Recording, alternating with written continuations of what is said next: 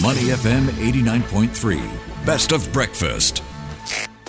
The bigger picture only on Money FM 89.3. Good morning. Welcome to the bigger picture. Well, Jerome Powell can't seem to talk markets down, so the Fed raised rates by 25 basis points as expected, and the chairman for the Federal Reserve actually signaled at least two more similar hikes on the way, while emphasizing the need to stay restrictive for some time.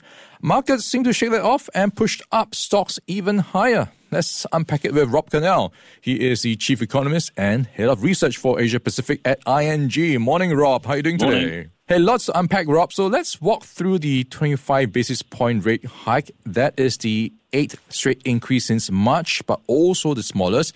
It's also the second meeting in a row. It has taken its foot off the pedal to some extent. What do you take away from the meeting, Rob? Oh, it's it's interesting. This, I mean, look, they they are continuing to hike rates. They continue to signal that there's more to come. The markets are doing what they should do, which is not listen to the Fed, not listen to the chairman. Look at the data and say, what do we think you're actually going to do, rather than what are you telling us you're going to do. And in, addition to that, I mean, there's, there's always a lot of, you know, we sort of call Kremlin watching or Fed watching or whatever, just analysing the minutiae of tiny little comments and deviations from previous meetings. And huge amounts of, of, of money get sort of uh, wafted around financial markets based on tiny little nuances in this. And there, there, were, there were plenty of those in the, uh, in the subsequent press conference last night, This is where I think all of the, um, I mean, if you could call it the damage that was done, was done. Um, you know, if, if, if, the, if Jerome Powell's job is to try to tighten financial conditions, well, last night he loosened them. Yeah, so what you're alluding to seems to suggest, suggest that there is a bit of a credibility issue because of what they said about inflation being transitory. So you've got the market struggling to believe them to some extent, and they actually think there's going to be a rate cut or a rate pivot around the corner. Is that enough to justify that right now? We really think that is going to happen. I mean, um, if you just look at where inflation in the United States was running at this time last year and, and the six months running up to the middle of, of last year, on a monthly basis, it was running extremely high. Now, the current run rate in, uh, in the US, irrespective of what the year on year rates and all those sorts of things, which really tell you more about what happened 12 months ago than what's happening now, If you look at the month on month run rates, even if they run a little stronger than they are doing right now, you're going to see a massive drop in headline rates of inflation. Then you have debates over whether, oh, should we just look at the service sector and strip out rentals? And you, you, you start coming up with more and more sort of fanciful mm. ways to try and maintain the fact that inflation is still high. It's not. All these other things will follow the headline down, and it's looking quite favourable. So cuts definitely on the agenda, I think, for later this year. And looking forward to 2024, further cuts there. And I think that's what markets are really doing at the moment. That's why the, the equity market's been rallying so hard. Yeah, Rob, depending on where you look, you can find signs of inflation moderating to some extent. Uh, there's also a lot of talk about how the jobs market is still quite robust. So, how do you square these two factors together uh, and paint the inflation forecast ahead? Yeah, I mean, that's absolutely true. The jobs market is pretty robust, and tomorrow we get the non farm payrolls, the big monthly uh, labour report from the United States. And it's been running at above a 200,000 a month rate, which is not really consistent with you know rapidly falling inflation. The thing is, the wages numbers that really sort of uh, feed into those inflation figures, they're not what drove inflation higher in the first place. They rose to meet the increase in goods and energy prices that happened. As those prices fall, the wages numbers will follow them down. They're the last part of the economy always to move. They're lagging, they're still quite high, but they've already turned the corner.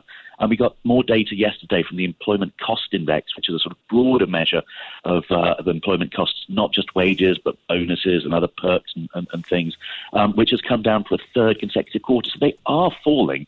It's just they're lagging behind. By the time we get to the middle of, of this year, they will have fallen further. They'll be coming into line with these other things. And the labour market, we think, also will be will be looking softer. And who knows? Payrolls is a complete lottery. But tomorrow it might come in on the softer side. We got we've got an ADP survey yesterday, mm. which is way softer than anyone had thought. So, you know, who knows? Perhaps we'll get a softer number for once. Yeah, definitely the focus is going to be on the labour market. And yeah. going back to what Fed Chair Jerome Powell has been saying, you know, he says it's premature to declare victory against inflation. So if you look at the overall tone coming through, would you describe it as more hawkish or dovish? I think in the end, it's really not so much what he said, but what market heard. And there were a couple of things like um, he talked about for the first time the disinflationary process has started. Mm. There's a big sort of ding for, for that's dovish. Um, he also said our focus is not on short term uh, financial market moves. Uh, and that basically was interpreted as saying he doesn't care what's happening to the bond market. He doesn't really care that the dollar's weakening. Uh, and again, markets just took that as a, a, a, sort of white white flag to go, right, we can do whatever we like in this front now. Um, we can we can have lower rates, we can have softer dollar, we can have rising equities, and they're not going to push back against it. So that's, I think, what was going yeah. on. Irrespective of him trying to say, yeah, there's still work to be done and all that sort of stuff, it all got blown away with these other comments. Yeah, that's a very good point. Uh, it seems like markets are listening to what they want to hear to some extent. Yeah. Uh, let's talk about what this will mean for the US dollar. It has come off a bit since the start of the year after a strong year last year. Where is it going from here? Um, yeah, well, we think the, the, the sort of medium term trend over this year is we're going to see some further dollar weakness. Now, whether that uh, is going to r- ride right through this quarter or whether we've seen most of the dollar weakness for this quarter remains to be seen. As, uh, as I think you mentioned earlier up in the program, we've got the ECB meeting today. So, you know, the euro dollar is the big global benchmark, and pretty much everything else drives off that, including uh, our currencies in the region. Um, so the ECB hiking rates 50 basis points today, it seems all but guaranteed, um, means that we're going to see almost certainly a little bit of a, a further upward tick in euro dollar, uh, depending on the guidance for, uh, for, the next couple of meetings as well. So there's more of that to come.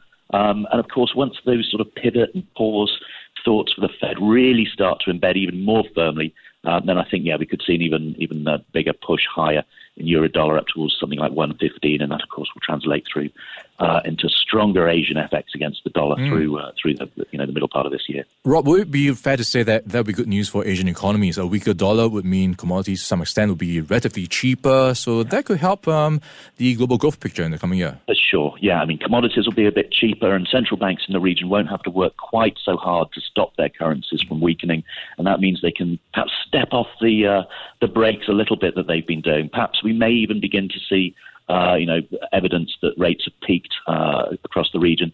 Possibly again, we may, may be uh, looking at some rate cuts before the end of the year from those central banks that have done the most tightening. All right, let's wrap things up with all that talk about recession. How much will Asia actually feel the recession that's playing out in perhaps Europe and the US? Yeah, um, well, really, the one the one thing you haven't mentioned is China. Of course, that's the other really big mm. factor for Asia, uh, ex China, um, and and that is, of course, reopening. That's picking up. The other thing is that if the Fed is managing to get inflation down really without having too big a, a, contraction in financial conditions, then it might be raising the prospects of a softer landing. Still think recession of some sort is probable, um, but it might not be quite so awful. Europe's already more or less there, and some of its data is beginning to look a little bit more upbeat. I mean, it's not good, but it's certainly not uh, spiraling downwards. So there is some room to hope that uh, what recession we do get won't be as bad as could have been feared at one stage. All right, we'll see how the rest of the year plays out. We've been chatting with Rob Carnell. He is the chief economist and head of research for Asia Pacific at ING. Rob, always a pleasure having you on the show. Before acting on the information on Money FM, please consider if it's suitable for your own investment objectives, financial situation, and risk tolerance. To listen to more great interviews, download our podcasts at moneyfm893.sg or download our audio app. That's A W E D I O. Available on Google Play or the App Store.